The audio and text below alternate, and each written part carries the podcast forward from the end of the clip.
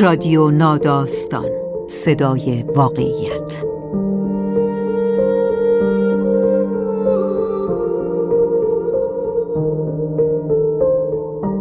فصل سوم موسیقی. راوی شهین دخت نجف زاده.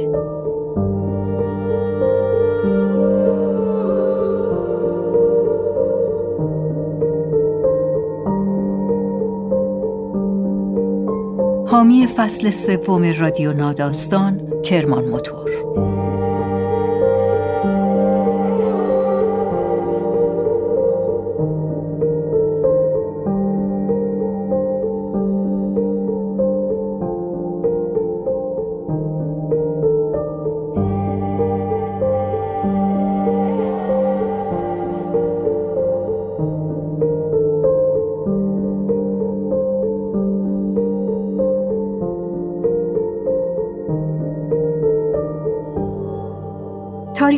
گروه موسیقی نیروانا از گروه های مشهور راک با سرنوشت غمانگیز کرت کوبین، گیتاریست، خواننده و ترانه سرای این گروه گره خورده است.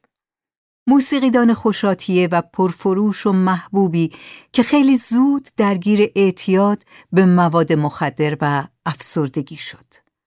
مایکل آزراد نویسنده و روزنامه نگار آمریکایی در متنی که میشنوید از دوران دوستیش با کرت کوبین نوشته از نبوغ جنونآمیز او از آشناییش با کوبین از خودکشی غمانگیزش در 27 سالگی و سوگواری عمیقی که آزراد پس از آنکه دوست هنرمندش را از دست می‌دهد تجربه می کند. دوران من و کرت کوبین نوشته مایکل ازراد ترجمه محمود حمیدی با صدای احسان گودرزی اوایل سال 1992 بار اولی که به دیدن کرت کوبین رفتم او و کورتنی لاو در یک محله معمولی در فرفکس لس آنجلس خانه نقلی دو طبقه ای داشتند. با پرواز از نیویورک خودم را رساندم لس آنجلس تا برای مجله رولینگ استون با کرت گفتگو کنم. قرار بود این گفتگو مطلب اصلی آن شماره باشد و عکس روی جلد مربوط به آن. این همان گفتگویی است که با عکس معروف کوبین منتشر شد. در عکس تیشرتی به تن دارد که با دست روی آن نوشته شده نشریات بزرگ هنوز هم حال بم زنم. دست و پایم را گم کرده بودم. چون آن وقتها کسی چیزی از کرت نمی‌دانست غیر از اینکه یک یارویی است اهل سیاتل که توی آهنگهاش جیغ می‌کشد و گیتار خورد می‌کند و احتمالا معتاد به هروئین است و البته مشهورترین موسیقیدان راک جهان. دم غروب جلوی خانهشان از تاکسی پیاده شدم. کورتنی در را به رویم باز کرد. بعد با محبت یک بشقاب انگور برایم آورد. اتاق پذیرایی کوچک و کم نور بود و بدون اسباب و اساس. صفحه های گرامافون و چند گیتار کف زمین پخش و پلا بود.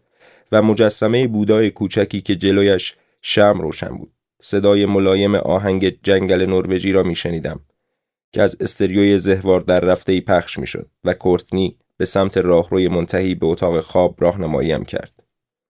رسیدم پشت در و در را باز کردم. در اتاقی تنگ و ترش کرت روی تخت کوچکی پشت به دیوار دراز کشیده بود و چشمهای آبی درخشان و شگفت زدش در آن غروب رو به تاریکی به من خیره بود. پاهای برهنش از زیر ملافه بیرون زده بود و ناخونهای پایش تهرنگی صورتی داشت. از لای توری پنجره بالای سرش عطر یاس می آمد. هنوز هم وقتی بوی یاس می شنوم آن لحظه برایم زنده می شود. تا گفت سلام دو چیز دستم آمد. اول اینکه من این آدم رو می‌شناسم. هیچ شباهتی به آن آدم فضایی های دنیای راکندرول نداشت. راستش بیشتر شبیه هم کلاسی های دوران دبیرستانم بود. آنها که اهل نشعگی و مسکرات بودند. دوران دبیرستان من هم اهلش بودم. نگرانیم پاک از بین رفت. اما گفتن آن چیز دیگری که فهمیدم آسان نیست. به فکرم رسید از آن موسیقیدان است که در جوانی میمیرد. قبلا هیچ وقت از آن دست آدم ها ندیده بودم. و راستش حتی آدم های زیادی هم نمی شناختم که مرده باشند. فقط یک حسی داشتم. بعدها معلوم شد خیلی از دوروبری هایش همین حس را داشتند. دیو گرول، که توی گروه خودشان درام نواز بود و همسرش کورتین لاف حتی مادرش ولی فکری نبود که آدم بتواند به زبان بیاورد روی اصلی کوتاه کنار تخت نشستم و ضبط را روشن کردم پرسیدم در کودکی چه جور بچه‌ای بوده گفت نسبت به سنش جسه کوچکی داشته. بلند شدم و هیکل باریک یک متر و شست و هفت سانتیم را کش و قوس دادم و با صدای کلفت گفتم متوجه منظورت نمیشم. هر دو لبخند زدیم و دوستیمان همانجا شروع شد. حرف به آهنگ موتورسیکلت آرلوگاتری کشید. گفتم بچه که بودم این آهنگ را میگذاشتم و دور خانه میدویدم و صدای موتورسیکلت در میآوردم. کرت گفت من هم همین کار را می‌کردم. گفت ده ساله که بوده پدر و مادرش از هم جدا شدند و بعد از آن دلش از قصه خالی نشده. گفتم پدر و مادر من هم که جدا شدند در همان سن و سال بودم و دچار همان حس و حال شده بودم. مثل خیلی از بچه های آمریکایی هم نسلمان با آهنگ های گروه های کیس و چیپ و کوین و بلک سبت بزرگ شده بودیم. آن دورانی که هنوز پانک راک از راه نرسیده بود تا زندگیمان را از این رو به آن رو کند. حالا من شده بودم جوجه دانشجوی عینکی اهل نیویورک و خبرنگار رولینگستون و او که اهل شهرستان روستایی ماب ابردین واشنگتن بود و پدرش مسئول شمارش الوار در یک چوب بری و دبیرستان را نصف نیمه رها کرده بود شده بود کرت کوبین.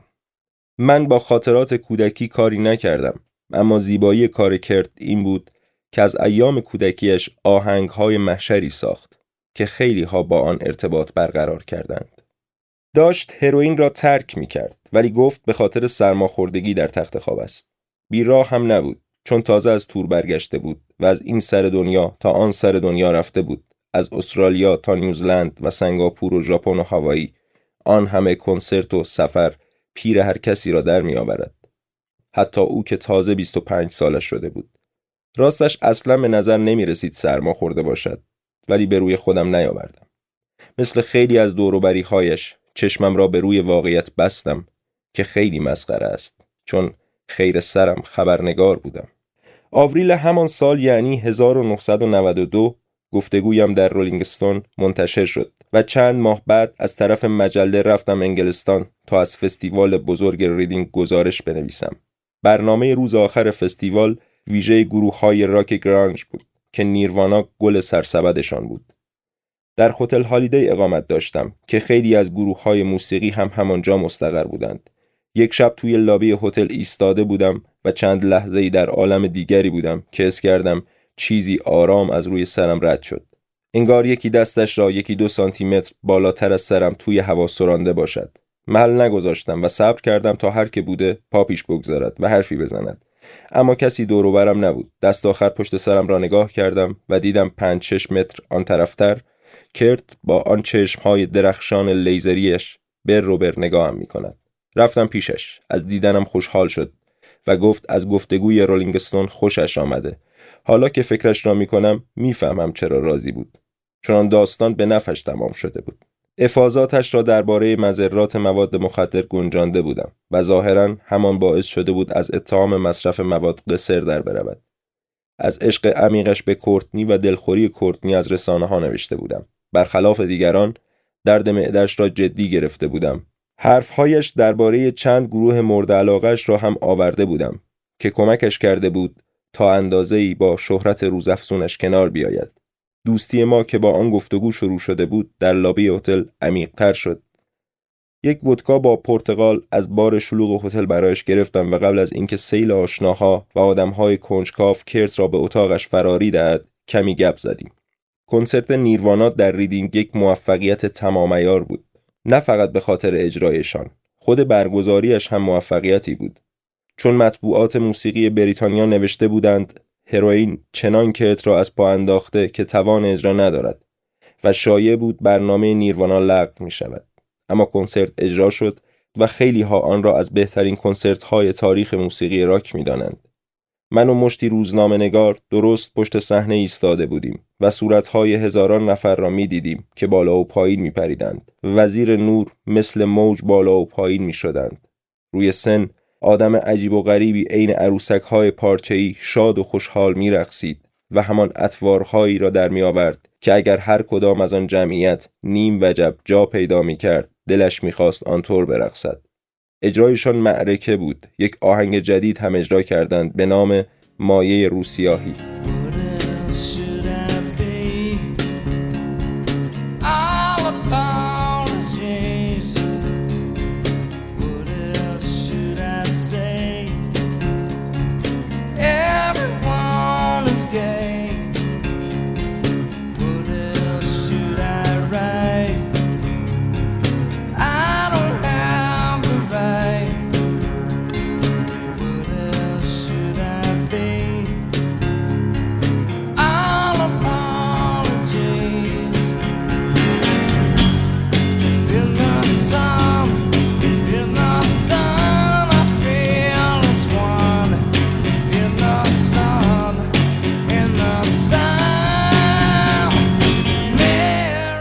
یک ماهی پس از آن شب بود که تلفن زنگ خورد. کورتنی بود و می‌خواست بداند مایلم کتابی درباره نیروانا بنویسم یا نه. گفتم به نظر جالب میاد و سعی کردم خیلی خونسرد جوابش را بدم. فقط اگه میشه در این باره با کرت حرف بزنم گوشی را داد به کرت. کرت که صدایش از فرط سیگار کشیدن گرفته بود گفت سلام. پرسیدم برای چه می‌خواد چنین کتابی سفارش دهد. همان اواخر مجله ونیتی فر مطلبی منتشر کرده بود که مدرکی شده بود تا با استفاده از آن مدتی حق سرپرستی دختر نوپایشان فرانسیس را از آنها سلب کنند. کرت قول داد بگذارد با هر کسی خواستم گفتگو کنم و هرچه دلم خواست بنویسم. در عوض از من خواست فقط راستشو بگو. واقعیت از هر چی دروغ و دونگ دربارم نوشتن بهتره. پیش از اینکه نوشتن کتاب بیشیل پیله باش سرگذشت نیروانا را شروع کنم گهگاهی کورتنی به من زنگ می‌زد. به نظرم می‌خواست چارچوب روایت را خودش تعیین کند. شاید هم علت آن زنگ زدن ها این بود که چشم بسته به من اعتماد کرده بودند. کورتنی وسط حرفهایش از داروهای حرف می‌زد که حتی اسمشان را هم نشنیده بودم. مثل کلونوپین و دیاسپام و ویکودین طوری که انگار همه آن داروها را می‌شناسند.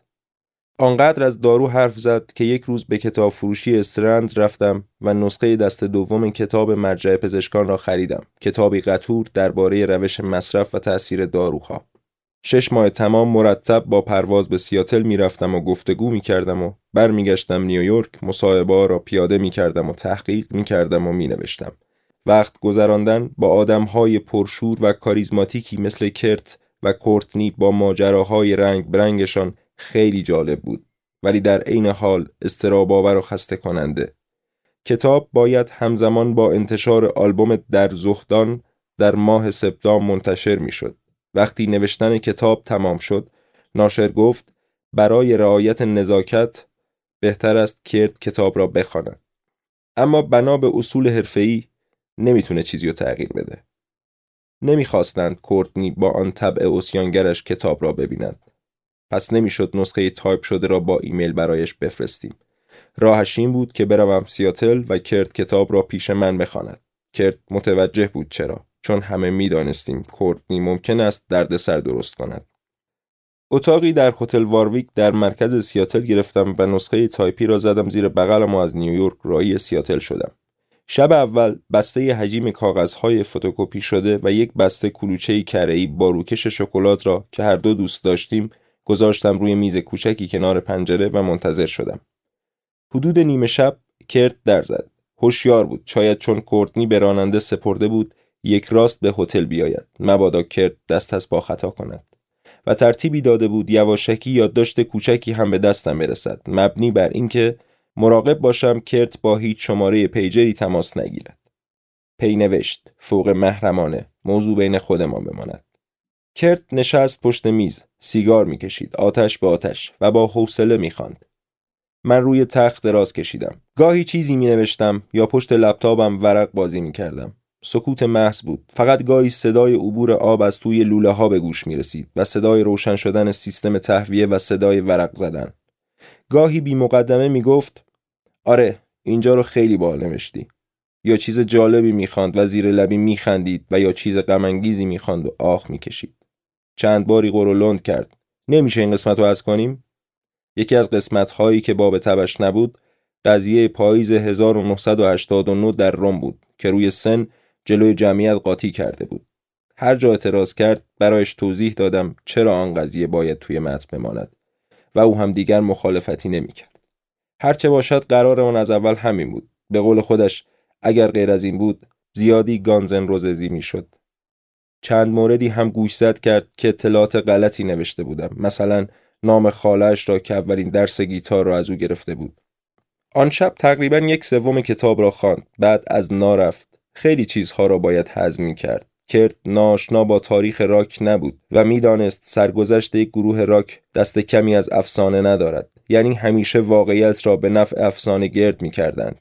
پس خودش راوی بیطرفی نبود البته این موضوع تازگی ندارد. آخر کدام ستاره راکی غیر از این بوده؟ شب دوم هم به منوال شب اول گذشت. گفت خواندن تمام زندگیش به ترتیب تاریخی برایش روشنگر بوده. چنین شانسی نصیب هر کسی نمی شود وسط خواندن گاهی استراحتی هم می کرد.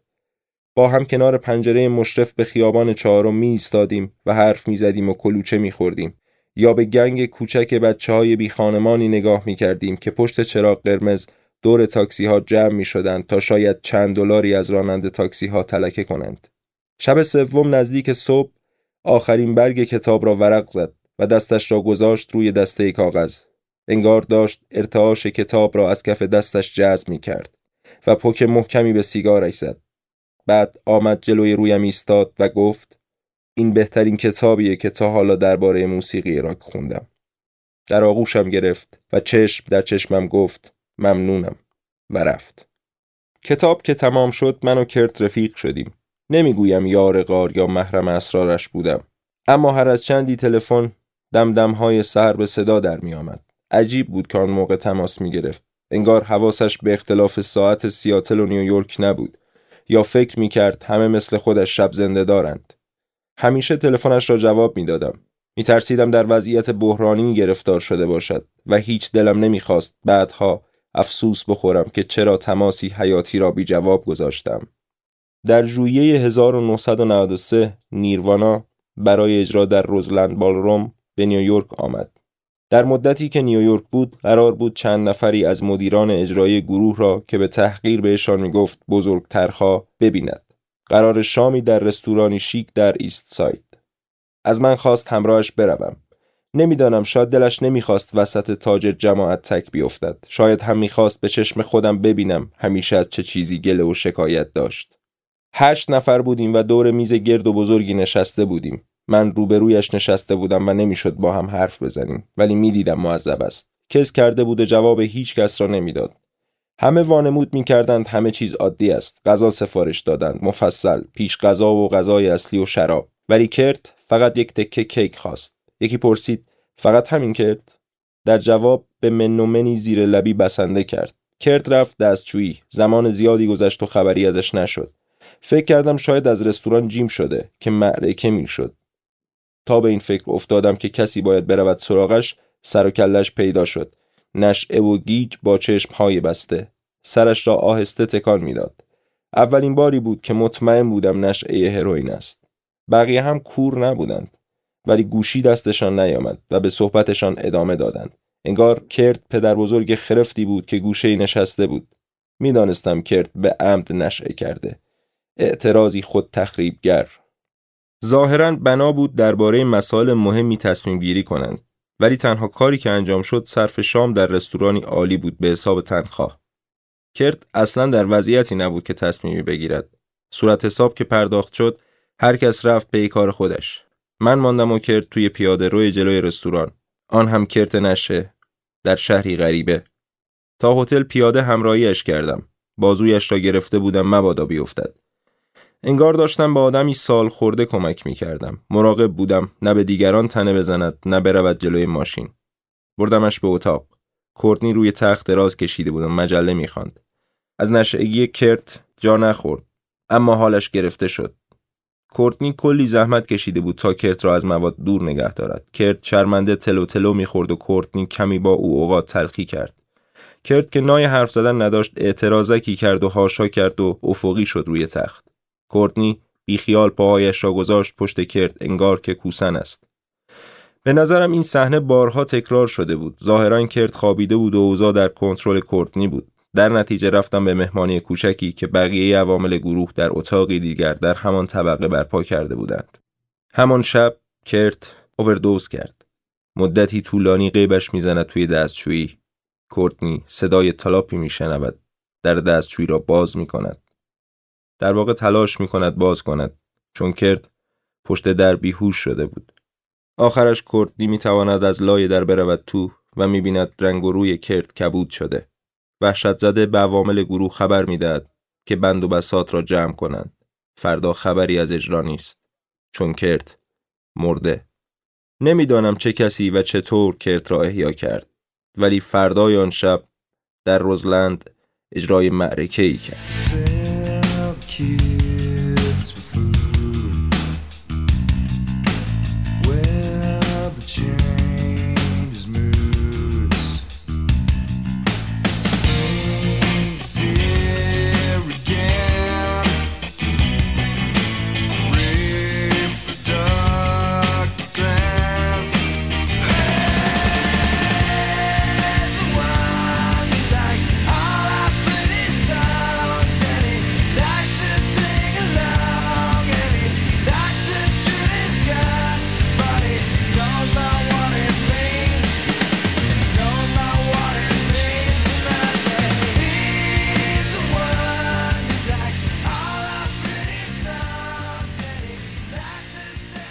اکتبر 1993 کرت را در سیاتل دیدم. گروه داشت برای تور در زهدان تمرین می کرد. یک شب کرت دعوتم کرد سر تمرین گفت ولی حوصلت سر میره و اضافه کرد سراسر زندگیش حوصله سربر بوده. البته که اینطور نبود. محل تمرین گروه سوله در محله سودو بود. منطقه صنعتی و دلگیر در جناح جنوبی مرکز شهر. کف راهروی منتهی به سالن تمرین سیمانی بود و یک طرفش به خط گلدانهای مخصوص خاکستر مردگان چیده بودند که در همان طبقه ولی در سالنی دیگر تولید شده بود. دیر وقت رسیدیم و همه جا ساکت بود. آن وقتها نیروانا بزرگترین گروه موسیقی دنیا بود اما نمی‌شد این را از ظاهر سالن تمرینشان حد زد. سالنی بود به مساحت 180 متر مربع با پنجره های رو به سوله های صنعتی شیکترین چیزی که یافت می‌شد پایه کوچک درام بود. یک ست PA معمولی داشتند با آمپلیفایرهای معمولی و میکروفونهای استاندارد. خبری از عایق صوتی مسئول صدا نورپردازی ویژه تجهیزات ضبط و بوفه نوشیدنی پروپیمان نبود. چند صندلی کهنه و تا به تا توی سالن بود و یک یخچال کوچک و چند پوستر روی دیوارها. فرقی با سالن تمرین یک گروه آماتور نداشت. کمی با ست PA ور رفتند و شروع کردند. کرت تمرین را مدیریت می کرد. بخشی از یک آهنگ را دوباره و دوباره اجرا می کردند تا کرت راضی می شد. احتمالا منظور کرت از کار حوصله سربر همین بخش بود. اما جالب بود که می‌دیدم چقدر روی کار مسلط است و چه دقتی در آن موسیقی به ظاهر خام و خشن داشت.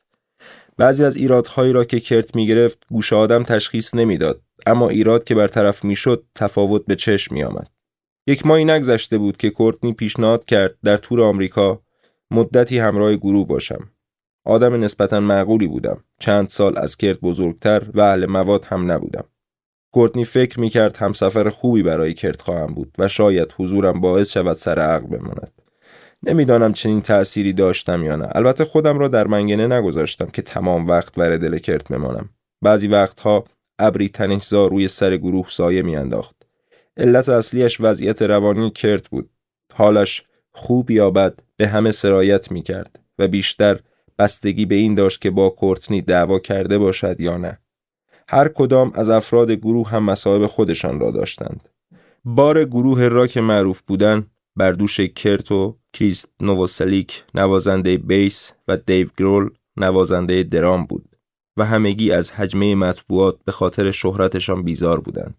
حتی وقتی خودشان را به بیخیالی می‌زدند فشار زیادی را تحمل می‌کردند. علاوه بر آن بین افراد گروه هم اختلافاتی وجود داشت.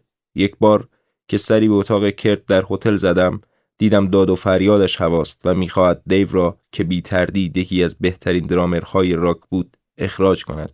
بهانش این بود که نوازنده است چلمن و کلیشه‌ای. دیو توی اتاق بغلی بود. به کرت گفتم هیچ صداتو میشنوه. کرت رو به اتاق بغلی داد زد به درک. وقتی به دالاس رسیدیم کرت زنگ زد و گفت آیا دوست دارم با او و پتسمیر عزیز چهره سابق پانک لس آنجلس و گیتاریست تور و فرانسیس دختر پانزده ماهش گشتی در مرکز شهر بزنم رفتیم بیرون کرت کالسکه فرانسیس را حل می‌داد و با صداهای مزهکی که در می آورد بچه را به خنده می انداخت. خیابانهای خالی مرکز دالاس در آن بعد از ظهر وسط هفته برای من که اهل نیویورک بودم غریب بود. ولی کرت از آنجا خوشش آمده بود چون می توانست بدون مزاحمت طرفداران در خیابان قدم بزند. در بلوار عریزی قدم می‌زدیم که رسیدیم کنار زمینی بزرگ. دسته ای توکا بالای زمین گرد هم پرواز می کردند. دسته خیلی بزرگی بود و از دور شبیه بشقابی بزرگ و مواج به چشم می آمد. تعداد پرنده ها خیلی زیاد بود و تنگ هم پرواز می کردند. به همین خاطر جلوی نور خورشید را گرفته بودند. صحنه آخر و زمانی بود. به غیر از چند ماشین گذری هیچ کس آن دور و اطراف نبود. یک دفعه یادم آمد آنجا دیلی پلازاست. محل ترور جانف کندی. انبار سابق کتابهای درسی تگزاس هم همانجا بود. و عجب آنکه تپه گراسینول هم همان نزدیکی بود. مثل خیلی از مردم صحنه جنایت را بررسی کردیم، زوایای مختلفش را و درباره تئوری توطعه حرف زدیم. بعد کرد با کالسکه رفت داروخانه تا برای فرانسیس چیزهایی بخرد. این آخرین باری بود که کرد کوبین را دیدم. پنجم آوریل 1994 کرت رفت اتاق بالای گاراژ خانهش مقدار زیادی هروئین مصرف کرد و خودش را با شاتگان کشت. یادداشتی به جا گذاشت که با صلح، عشق، همدلی امضایش کرده بود.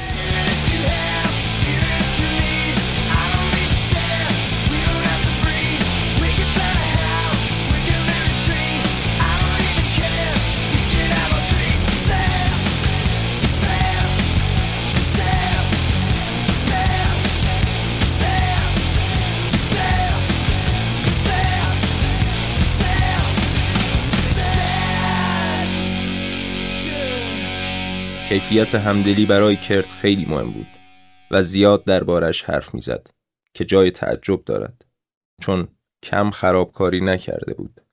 در ایام نوجوانی کم شرارت نکرده بود و در دوره خیلی کوتاه بزرگسالیش هم به همان منوال ادامه داده بود سوای تحقیر آشکار دوروبری هایش مثلا وقتی در سال 1991 در دالاس گیتارش را بر سر مردی کوبید همدلی کجا بود؟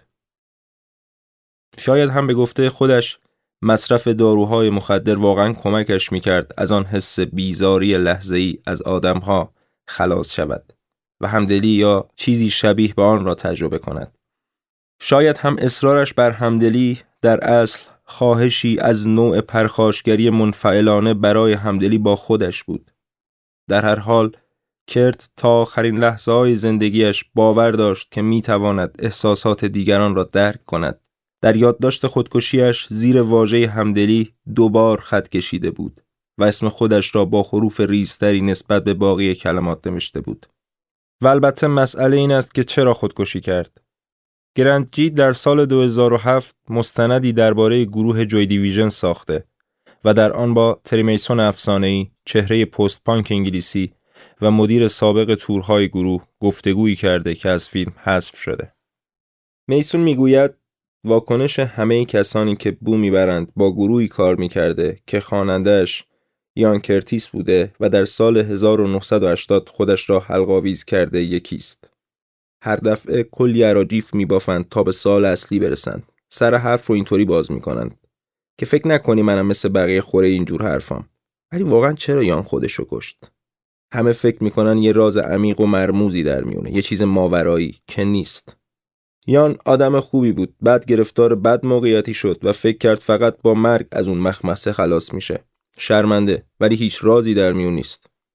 میسون 27 سال پس از مرگ رفیقش با گفتن این حرفها بغزش می‌گیرد. مردم دائم از من می‌پرسند چرا کرد خودکشی کرد؟ اما بعد خودشان برایم توضیح می‌دهند چرا خودکشی کرده؟ با اینکه هیچ وقت کرت را ندیدند صاحب نظرند و مشاهدات دست اول مرا نادیده می‌گیرند و میچسبند به نظرات خودشان که با مال من زمین تا آسمان فرق دارد. کمتر کسی به این واقعیت مسلم و ساده توجه دارد. به دلایل بالینی متعددی کرد مستعد خودکشی بوده. از جمله فشار کاری غیر انسانی درد مزمن و شدید جسمانی و اعتیاد به هروئین که از آن خلاصی نداشت یا نمی‌خواست داشته باشد. علاوه بر اینها هم در خانواده پدری و هم در خانواده مادری کرد سابقه خودکشی وجود داشت.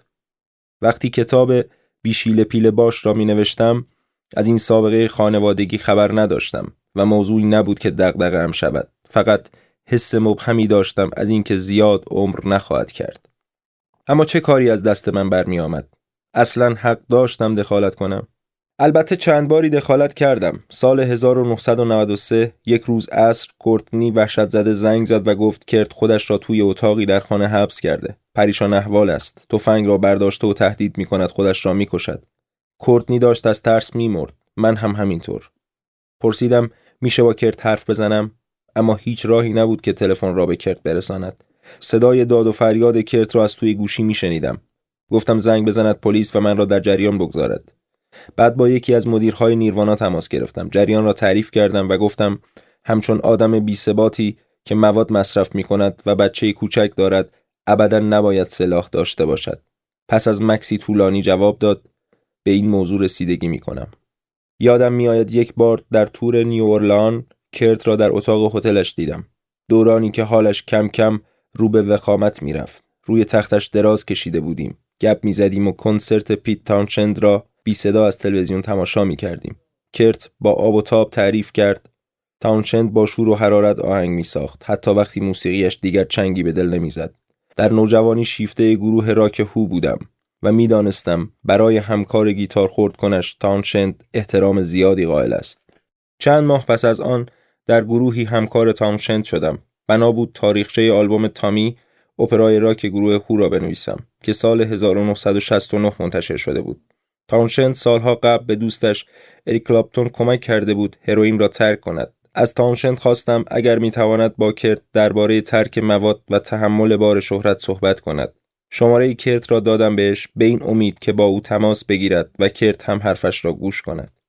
سال 2002 تاونشند در گاردین نوشت سال 1993 که حال کوبین به دلیل اعتیاد به هروئین وخیم شده بود آزرات از من خواست با کوبین تماس بگیرم چون هر لحظه ممکن بود اووردوز کند آن سال پس از یازده سال پرهیز باز کمی الکل مصرف می کردم. وقتی آزرات با من تماس گرفت نه مست بودم و نه به دیگران بی ولی برخلاف امروز گمان نمی کردم باید برای نجات جانش سریع اقدام کنم.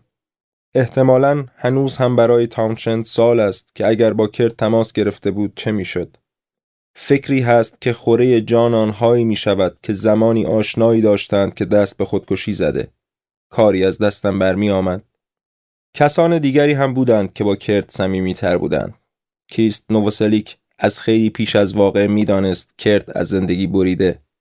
کریست در مصاحبه با جان هیوز تاریخنگار برای واشنگتن استیت وب به خاطر می آورد در یکی از اولین تورهای گروه داستان یک روز از زندگی ایوان دنیسوویچ 1962 اثر کلاسیک الکساندر سولجنیتزن را میخوانده. کرد می‌پرسد کتاب درباره چیست و او جواب می‌دهد درباره مصائب زندانی ها در یک گولاگ هورناک در سیپری. و کرد در اومده که ای بابا واسه چی می‌خواستن زنده بمونن؟ حالش از این قضیه به هم خورده بود. شاید کریست می‌توانست بندر نجات بخشی در آن طوفان بلاخیز باشد. اما متاسفانه از سال 1990 که کریست تو رویش گفته بود حال نمی کند کرد هروئین مصرف کند میانهشان شکراب شده بود و کرد کم کم از او فاصله گرفته بود. تازگی که کتاب بیشیل پیل باش را بعد از 28 سال بازخوانی می کردم متوجه شدم در گرماگرم نوشتن نسخه اول ترجیبندهای مهمی را به کلی از قلم انداخته بودم. یکی از آن ترجیبندهای مهم این بود که کرت خوب می‌دانست هر افسانه یک قهرمان و یک ضد قهرمان دارد. در زبان یونانی برای این جدال ابدی معادلی وجود دارد. اگون قهرمان افسانه ای ما کرت کوبین است ولی دشمنش در طول داستان مدام عوض می شود قلدرهای ابردین خود شهر ابردین مادر کرت پدرش درامرهای مختلف هم جنسگرا ستیزها زن ستیزها نجات پرست ها کمپانی ضبط و پخش قبلی گروه لیبل ضبط ساب پاپ بدن خودش بزرگترها پرل جم اعتیاد به هروئین کمپانی ضبط و پخش فعلی گروه کمپانی دیوید گفن و غیره برای هر شکست کسی یا چیزی را سرزنش می کرد و وقتی دشمنی صحنه را خالی می کرد یکی دیگر پیدا می کرد. به خطاهای دشمن شاخ و برگ می‌داد یا به کل گناهی نو برایش می تراشید تا مظلومیت خودش را ثابت کند. همانطور که در یکی از آهنگهایش گفته همیشه مانعی سر راه است. لابد این روش مقابله را وقتی خیلی کوچک بود و دوستان خیالی داشت یاد گرفته بود. مادرش وندی در مطلبی که برای رولینگستون نوشتم گفت کرد یه دوست خیالی داشت به اسم بودا که همه تقصیرها رو مینداخت گردنش. یکی دیگر از دشمنانش خودش بود. از ذات خودش بیزار بود و دلش می‌خواست سر به نیستش کند. در افسانه قهرمان باید دشمنش را شکست بدهد اما این بار اینطور نشد. شاید هم شد.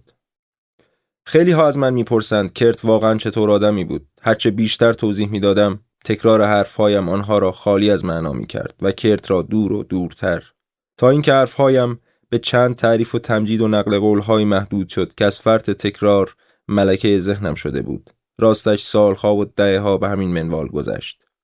بعضی ها با اطمینان خاطر به من می‌گویند کرد به قتل رسیده. فیلمی دیدند یا چیزی در اینترنت خواندند که باعث شده این سناریوی عجیب و ناممکن را باور کنند. می‌دانم آدم ها نمی توانند به سادگی قبول کنند شخصی که آن همه تحسینش می کنند چنان بلایی سر خودش و آنها آورده. در نتیجه دنبال مقصر دیگری میگردند. رسانه های بزرگ از اصل ماجرا خبر نداشتند و خیلی بی ملاحظه و بیرحم بودند.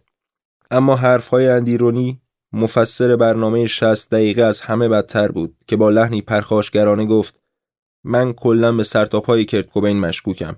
تو این عکس شلوار جینی پوشیده که زانواش سوراخه ولی بعیده به عمرش اونقدر کار کرده باشه که شلوارش سوراخ شده باشه. حتم دارم ده تا عین این شلوار سوراخه داشته. اگه کرت کوبین با همون مغزی که مواد می‌زده موسیقی میساخته پس موسیقیش هم حتما مزخرفه. از عصبانیت می‌خواستم یک لگت بزنم وسط تلویزیون. با مرگ کرت فروش کتاب بیشیل پیل باش بالا رفت. از اینکه از این اتفاق دلخراش نفع مادی می بردم احساس شرمندگی می کردم. دوست با تجربه گفت روزنامه نگار خوب باید در زمان درست در مکان درست باشه. عین کاری که تو کردی. خودتو ناراحت نکن. این حرف کمی آرامم کرد. راستش چیزی نگذشت که به آن پول محتاج شدم. چون تا چند سال به خاطر افسردگی نمی توانستم زیاد کار کنم. دنیا برایم شده بود عین آن حلقه ای که در پایان فیلم های سامت در صفحه سیاه تنگ و تنگتر می شد. تا چند سال هر جا موسیقی نیروانا را می شنیدم بی سر و صدا بیرون می رفتم تا موسیقی تمام شود. موسیقی پرشور نیروانا که واقعا روزنه است به روی کرت یاد نشانه هایی می انداختم که نادیده گرفته بودم و کارهایی که از دستم بر می آمد و نکرده بودم و کارهای احمقانه ای که نباید می کردم.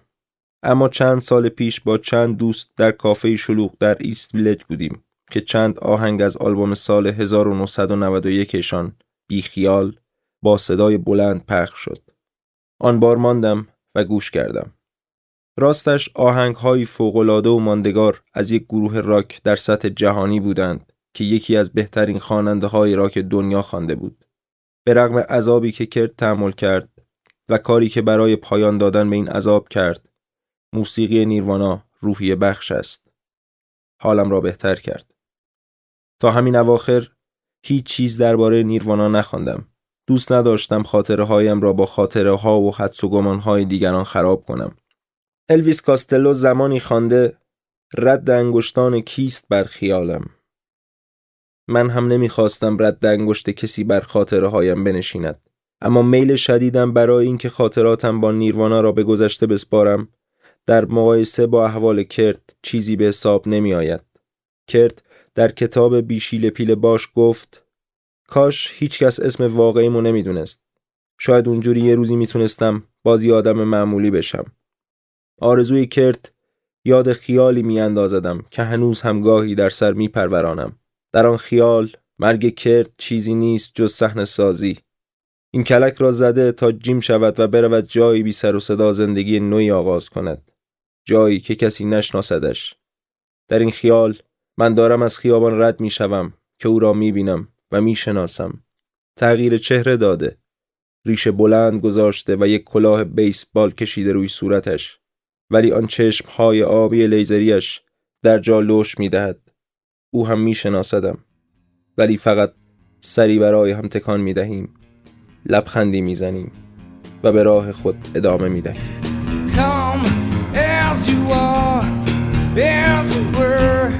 Vaseline's.